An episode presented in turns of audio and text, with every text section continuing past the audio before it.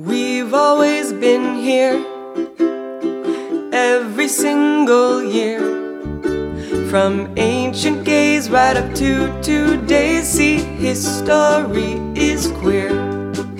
Some think it's a new way, but we've got something to say. History is very, very, very, very gay. Hey everyone, Lee here for a fun bonus interview episode. I'm very excited to bring to you today a conversation with my new friend, Kit Heyam. They are a Leeds-based, in the UK, awareness trainer, heritage practitioner, writer, and academic. They have written for academic publications as well as articles for Notches and The Public Medievalist. I believe you also just recently did an article on Joan of Arc, which was really fun.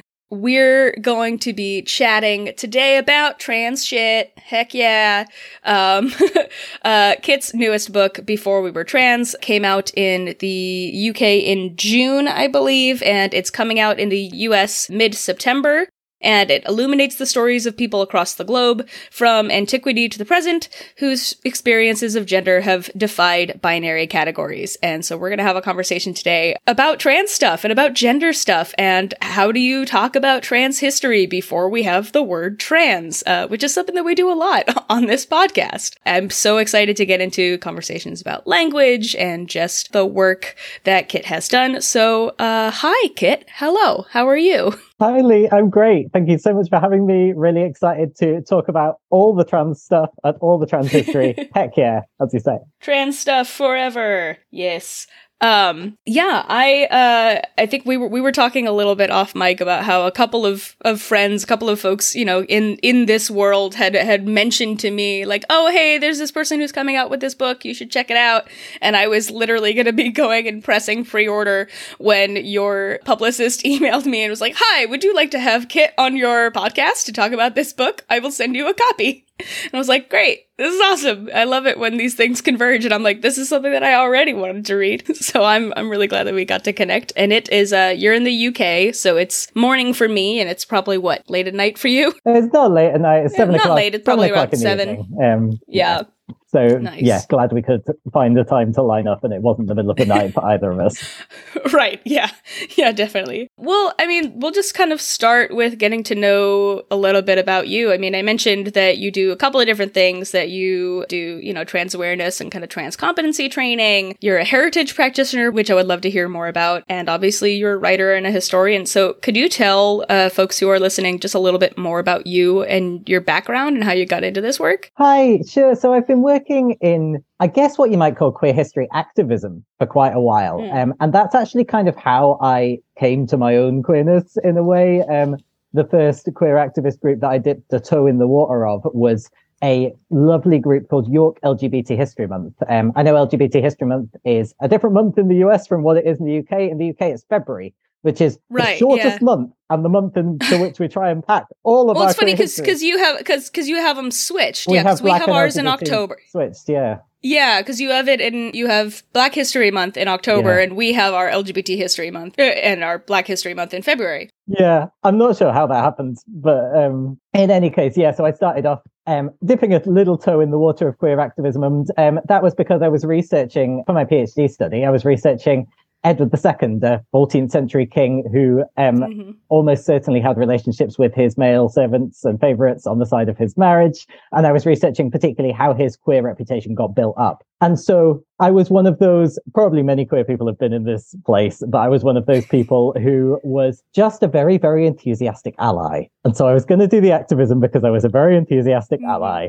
And I'm just really inspired by people's perseverance and their story. They're so brave. Exactly. But it was through doing that LGBT History Month work, organising a programme of events for LGBT History Month in York, where I was living at the time, that I sort of forced me really to work out why I was doing this and to articulate to myself why I cared so much about queer rights. And that was when I came out as trans. And I very much came to my own queerness through history, partly through the activism and partly also because one of the ways that I'd found queer community, even before I understood fully what that was to me, was by feeling a sense of emotional connection to queer people in the past. Mm. And that's kind of why that question of what we do with the emotional connections we feel to people in the past sort of underpins a lot of the stuff that I've written about in Before We Were Trans, because I think it's really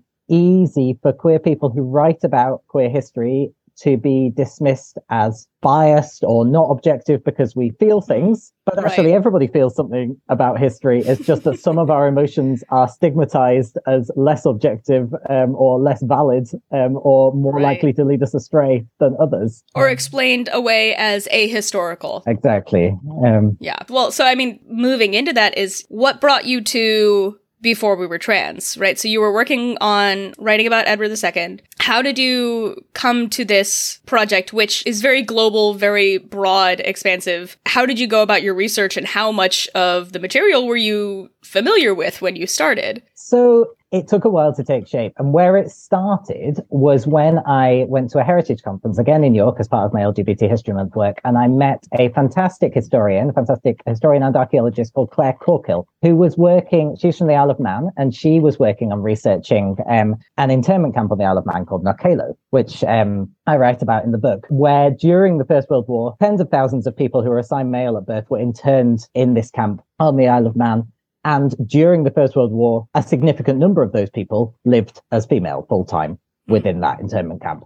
And she told me about this. And then she said, oh, but we can't really talk about them as trans because we don't know why they did it, and we don't know if they lived as women afterwards. And that was really interesting to me, because my instinct was to say, oh, yeah, you're right. You know, whether they lived as women afterwards is the real measure of whether they were really trans. And then the more I thought about that, and also the further I moved with my own trans experience and with things like trying to get healthcare, for which you also have to prove whether you are really trans or not. The more quote, unquote. Exactly. Very much quote unquote.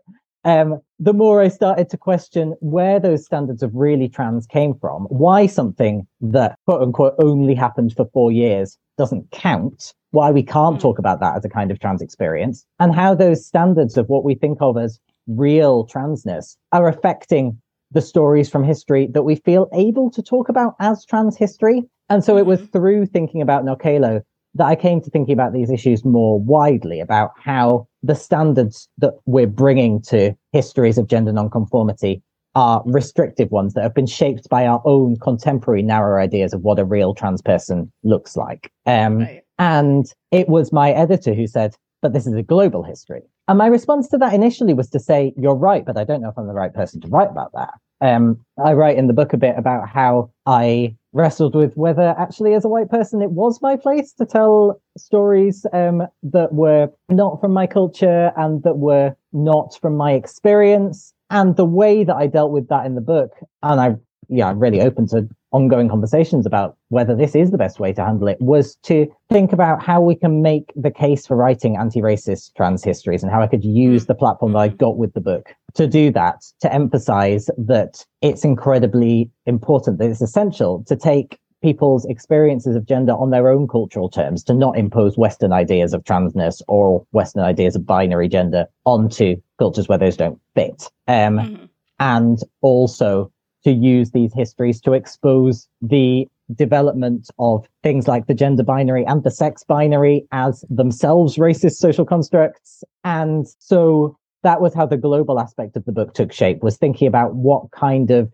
good can I do by telling a global history? What kind of anti-racist work can I do by telling those stories? Yeah, that was the direction in which that led me. Yeah, we definitely, on this podcast, continually come up against that, is the very idea of heterosexuality, the very idea of strict gender binary categories is in itself inherently colonialist and racist. We have a jingle that, you know, pops up nearly every episode that's just fuck colonialism, because it's just inescapable, unavoidable, and you find these patterns throughout, everywhere. I mean, one of the things that we have, you know, I say we, but I'm doing this podcast by myself for the last couple of years. But, you know, one of the things I've learned through years of doing this work is the patterns that emerge all over and how, you know, you have to look at global history because these patterns and these similarities that just exist in the base human experience and culture. And it's really interesting to see the ways that those have been kind of interpreted and then also manipulated through time. Can you talk a little bit about the stories that you go into in the book, like where you're kind of focused and how you picked what went in and what gets left out? Because obviously you can't do every single thing in a, you know, what, 200 page book, something like that. Absolutely. Yeah. And I was really keen as well that, you know, I couldn't possibly talk about every single thing. And I also couldn't do justice to any kind of chronological narrative. So the book, you know, it doesn't start with, you bounce around, prehistoric people and move up to the present day. Partly because there would be so much I'd have to leave out that it would be a really partial story. Partly because also I really wanted to challenge the idea that there has been any kind of linear growth. Yes. So instead, I guess what I wanted to do is I knew that the stories I wanted to tell were the stories that make a lot of people say, that's not trans history. That's just ... So that's just women trying to make their way in a patriarchal society, or that's just people dressing up on the stage, it's just drag, or that's just queer sexuality, it's not about gender, or that's just intersex history, it's not trans history. And that ended up being how I kind of structured the book. So there's a chapter, for example, on trans histories and social roles, people who've taken on social roles that have made them be gendered differently by their society.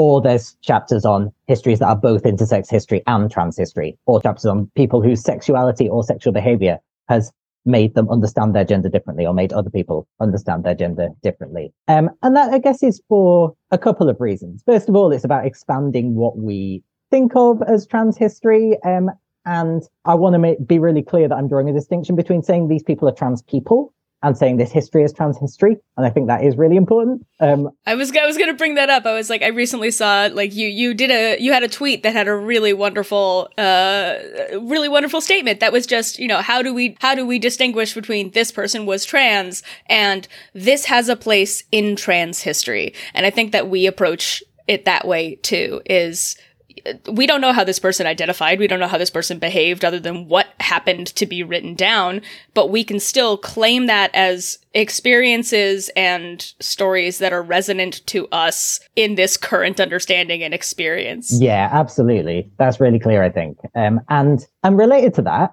we are not the only people who can claim those experiences as resonating with us, right? So there are plenty of people in the book with whom both trans people and other groups can feel solidarity and connection. And I really wanted to get away from the idea that we are somehow fighting over these histories.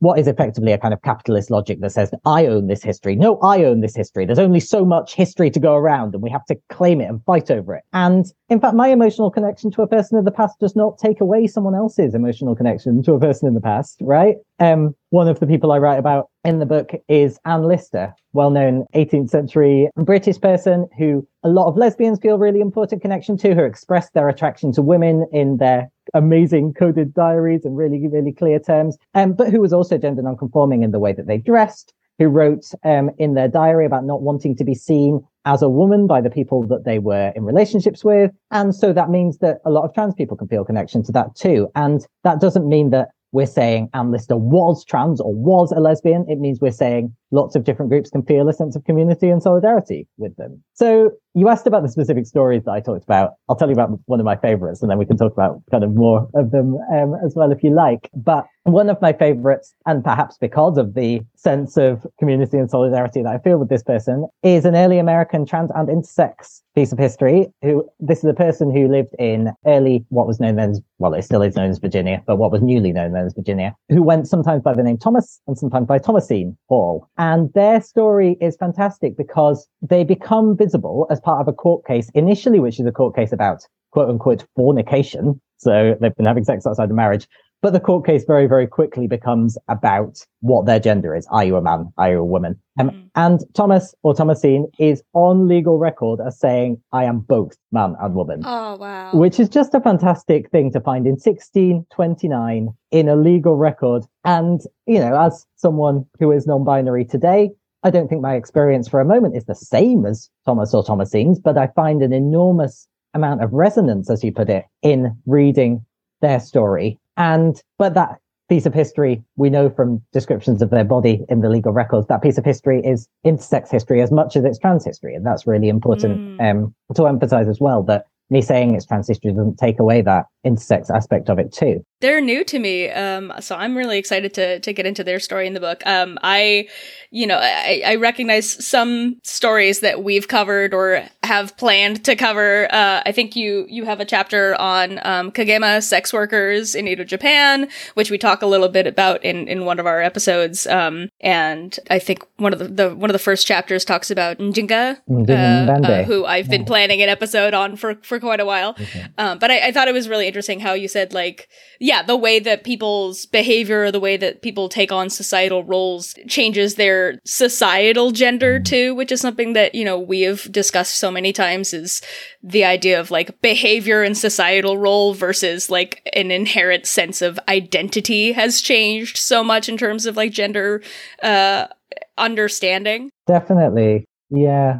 And one of the things I talk about in the book as well is how also our ideas about like the relationship between the inside and the outside have changed. Like if you were in early modern England, for example, in the 16th and 17th century, you put on different clothes that would, and I'm quoting, change the essence of who you were. I'm not quoting, I'm translating from early modern English, but yeah, that would change the truth of your very nature to wear clothes associated with a different gender. And of course, now we just think of clothes as a costume that we put on, but that hasn't always been the case. So we need to be really careful about just assuming that everyone has always had this sort of essential, unchanging gendered self, and what you do doesn't affect it, and what you wear doesn't affect it, and that it's just more complicated than that. Right. I mean, even just looking at the history of like female husbands, or, you know, one of my recent episodes, we talk about the Mino in Benin, in modern day Benin, in the Dahomey kingdom, about how they would come into this army and say that they are now men, even though that actually changed nothing about their own like internal sense of gender.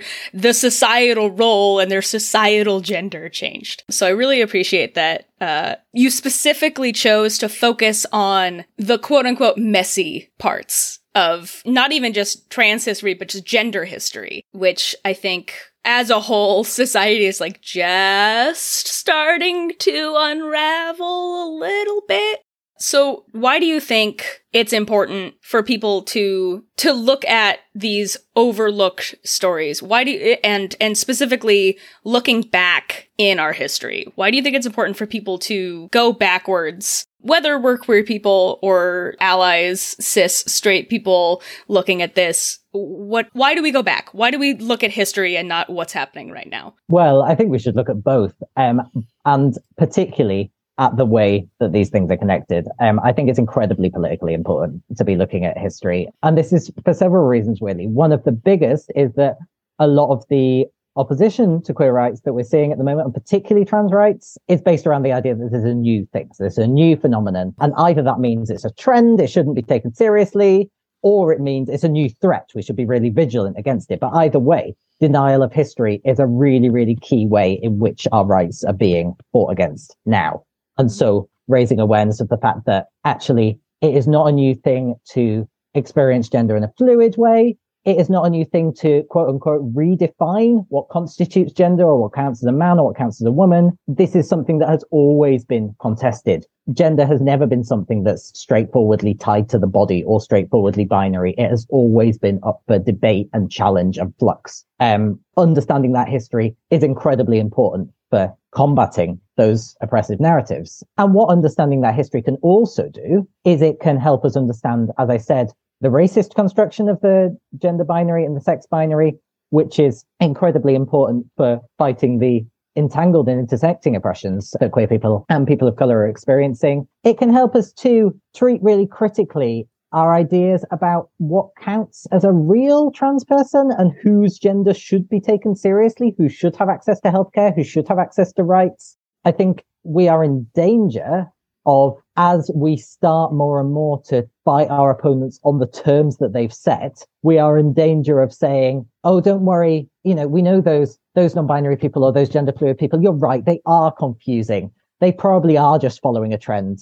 But these trans men and trans women who have really solid, understandable genders and conform perfectly to gender stereotypes, you can give them rights, right? And we're in real danger of eroding trans rights in pursuit of just clawing back a little bit of protection, a little bit of respect from our opponents. And that's really dangerous because they're not going to stop with just erasing non-binary people. You know, trans men and trans women will be next. So it's a really dangerous, but an understandably tempting tactic. And so I think not just telling trans histories, but telling, as you say, those messy trans histories is a really essential part of that activism. Mm-hmm. Yeah, I want to go a little bit back to, so when you were mentioning Anne Lister, you used they, them pronouns, right? So let's have a conversation around language, right? Let's talk a little bit about, in that messy zone of talking about what is trans history, what is gender expansive history, you're going to come up against the minefield that is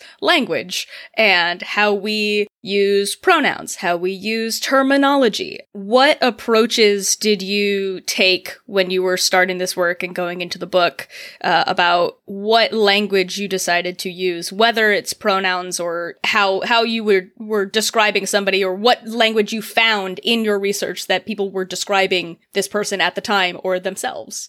Yeah, this was something I had to think a huge amount about, partly, as you say, because of the pronouns, partly because of whether I was calling people in the past trans or not, or calling people from cultures that don't have a concept of trans or not, and partly because of the often violent language that is used against people in my sources. So those are all things that I had to think about. In terms of trans labeling, like I said, I made the decision to talk about trans history, but not necessarily about trans people in the past, unless someone had used that word about themselves. I wanted to treat people on their own historical and cultural terms. I could describe them as gender non-conforming because that's a behavior, but I really wanted to make sure that if I was using descriptive words about them, I was talking about behavior rather than about identity, not imposing labels on people in the past that they would not have used themselves.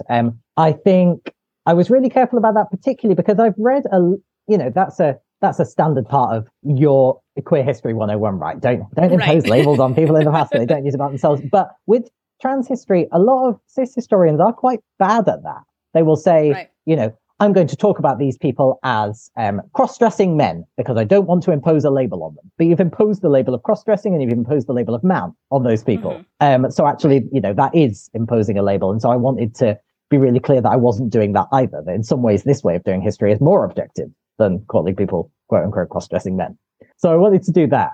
In terms of pronouns, I was really struck by, you mentioned female husbands, and I'm sure you've talked about and read Jen Mannion's book, Female Husbands. I was really struck by the way they talk about pronouns in their introduction, where they say that, assigning a gender to a pronoun is a kind of power, and they were refusing that power by using they, them. I was equally conscious, though, that what a lot of people say when I talk about using they, them pronouns, and this comes up in trans awareness training as well, is, well, if you call someone they and they didn't use they, is that not a kind of misgendering in itself? And so I wanted to think a bit about the three ways in which we use they in English. We use it as plural. We use it as actively gender neutral, like if we're saying this person is not a man or a woman, like you'd use to describe me. But we also use it as passively gender neutral. We just don't know someone's gender.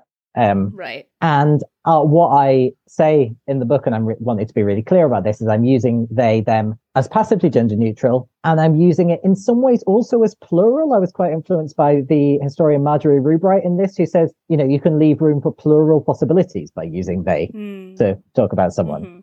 So that was how I made my decision on pronouns, unless I had a case of someone really clearly articulating, I am a woman or I am a man. Like I talk about Roberta Cowell as she, for example, because she writes, I am a woman a lot of times in her autobiography. Right. So that was a really... Yeah, the best way is, when you have that, it feels like hitting the jackpot is if you can find a primary source in which somebody so clearly using the language that they had available to them at the time, explaining their own experience of identity. Like we use that when talking about Claude Cahun, and they have,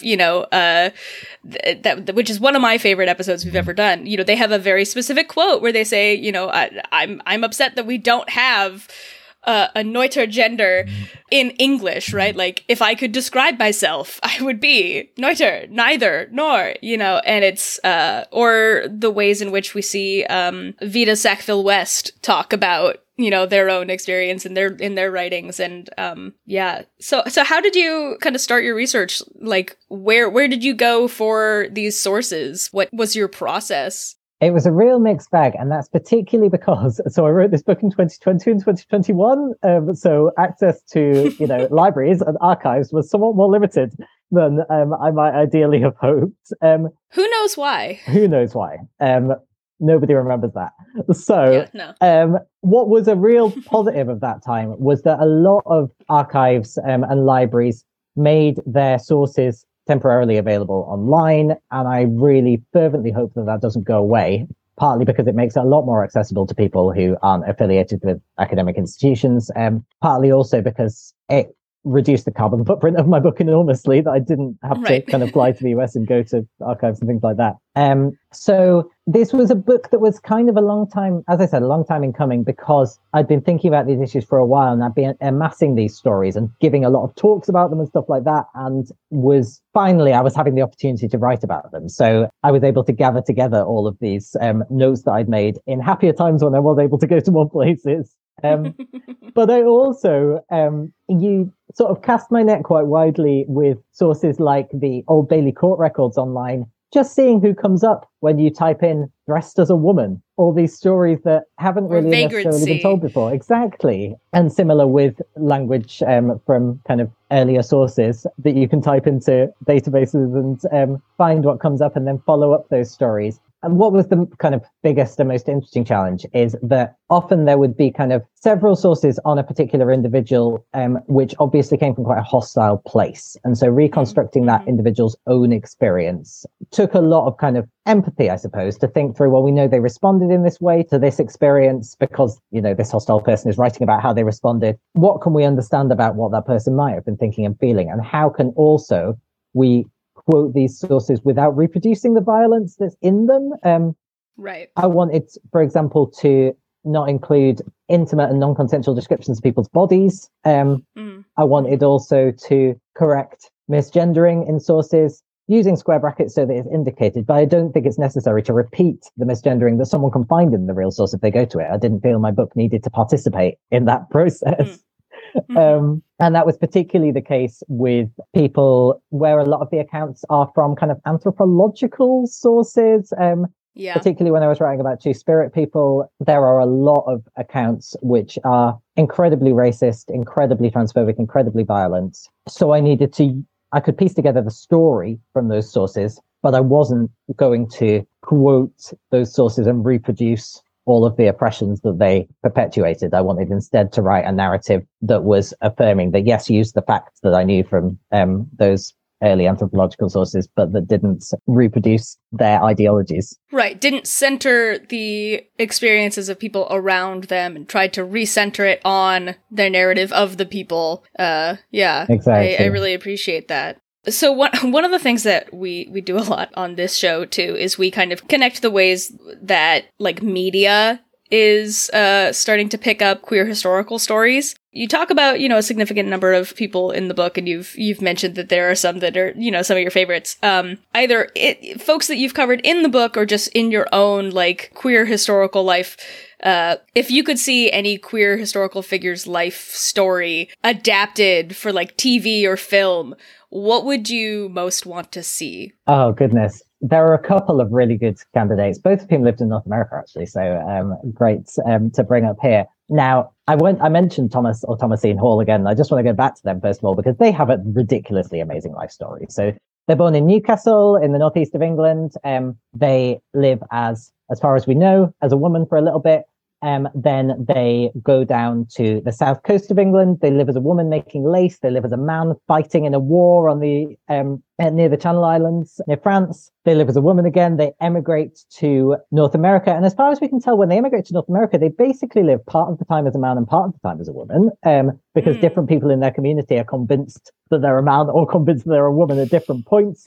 They're a servant. They may have engaged in sex work as well. They have at least one relationship with someone who is probably another servant. And then the sentence that comes out of their court case is not you have to live as a man or as a woman. It's you have to make it really clear that you're both. You have to wear a mixture of male and female clothing at all times. And that is a double-edged sword, you know. It's affirming, but at the same time, it's removing any possibility of fluidity or of flying under the radar. Right, yeah. So, but that's an incredible story of someone in the early 17th century basically being legally commanded to live as non-binary. Yeah, I was like legally codifying androgyny. That's wild. It is. So that's a story I'd love to see. I'd also love to see the story of the two-spirit person who I focus on in the book, Kaushima Nupika, who has, again, just a ridiculously fantastic life story. They walked the entire length of the Columbia River with their wife. That's thousands of miles. Wow. And they were an intertribal mediator. They were a prophet. They were someone who, they had an earlier marriage to a white fur trader and then left him and came back to their own community. They lived a life that has so far been mostly talked about in terms of ridicule in a lot of the anthropological sources. But in fact, they were an incredibly important figure in terms of prophecy and spiritual importance, as well as in terms of diplomacy and being a guide and kind of leading people around the area that they knew really well. And I'd love to see their adventures and their spiritual importance celebrated rather than people always trying to pick holes in it, which is kind of what a lot of people have done so far. Cool. Well, what do you, I mean, there's a lot, I think, that people could take with them from reading Before We Were Trans, but if there's like one thing that you want people to pick up after reading it, what would you say is like your ideal goal of like, okay, somebody's read this book and now this is how they're moving through the world, knowing these stories? That's so hard to pick one thing, but I hope that people will take away from it the promise that neither the body nor the society that we live in, nor the ideas we're raised with, define what gender can be and how we can live it. And I think that's incredibly politically important, as I've said, but it's also liberating for everyone, cis or trans. The book is about the way that fluid and fleeting and complex and messy and playful gendered experiences still count and are still meaningful. And I hope that everyone will feel more empowered to play with gender and to validate other people's play and to think of it as a low stakes problem. If, you know, a young person wants to experiment with their gender, what if they change their mind? People say, so what? What if they do? Let them have an amazing time playing with their gender, and they might change their mind or they might not. And either of those possibilities is fantastic. I hope that's what people take away. Right. Yeah, there's no situation in which exploring your own understanding of yourself is a negative thing. You know, whether you decide through this exploration that you're cis, or that you're trans, or that you're like, cool, you know what? I actually am really confident and happy in the gender that I was assigned. That's just a net positive. Is congratulations, you now have explored and done introspective work and known a little bit more about yourself, and maybe you can kind of break out of, you know, this has helped you figure out what things society is putting on you that don't necessarily have to be the ways in which you experience your own gender. Yeah, I really love that. So this book, you know, has just come out this year. It's just coming out in the US September 13th. That's right. The date? Yes. Hopefully I will have this out by then. What projects are you working on now? Is there anything kind of new and exciting in the pipeline? I'm sure you're doing a whole bunch of these kind of conversations talking about the book, but... Yeah, it's been lovely to have a chance to talk about the book a lot. What I'm doing next, I do have books under wraps, but what I'm doing next that I would love to talk about is a project with a museum here in Leeds in the UK, the Royal Armouries, which has some fantastic hidden trans histories that I'm going to be working with a local trans artist, Luna Morgana, on bringing out. People might have seen on social media, or if not, they can look it up, that we co-created a zine with the local trans community about one object that they have in the Royal Armouries, a sword that was commissioned by the Chevalier d'Aon, who doesn't make it into my book, but is an amazing 18th century piece of trans history that everyone should look up if they haven't heard of them. And it's a fantastic sword as well, because it's an example of female self-identification. The Chevalier refers to herself in female terms in the inscription on this sword. And I'm going to be working with the Royal Armouries to dig up more hidden stories of gender. and spreading more widely a toolkit for uncovering hidden gender stories in museums that I developed with a colleague called James Daybell to museums around the country and around the world. So really excited about doing that and about writing some more stuff around queer history soon too. Oh, fantastic. I'm really excited to see that. I saw about the zine. I really want to, I think you can download the PDF of it, right? We'll throw a link somewhere in the show notes. Is there anything else that you wanted to talk about or mention that we haven't already discussed? I think we've covered all of the things that I would really want to say. Thank you so much. Well, thank you so much for hopping on here and having this conversation with me. I have not gotten a chance to finish the book. I've bounced around and gone through various chapters, but I'm really excited to dive fully in, and I hope that people will pick it up. Where can people find more about you and your work and follow you on various internet places like social media, find out what you're doing next? If you want to follow me on Twitter, I'm Kr Heyam. I'm the only Kit Heyam in the world as far as I know, so do find me on Twitter if you want it, and I will definitely update with all the stuff that I'm doing. And thank you so much for having me, and I hope that you enjoyed the book. Thank you. Bye.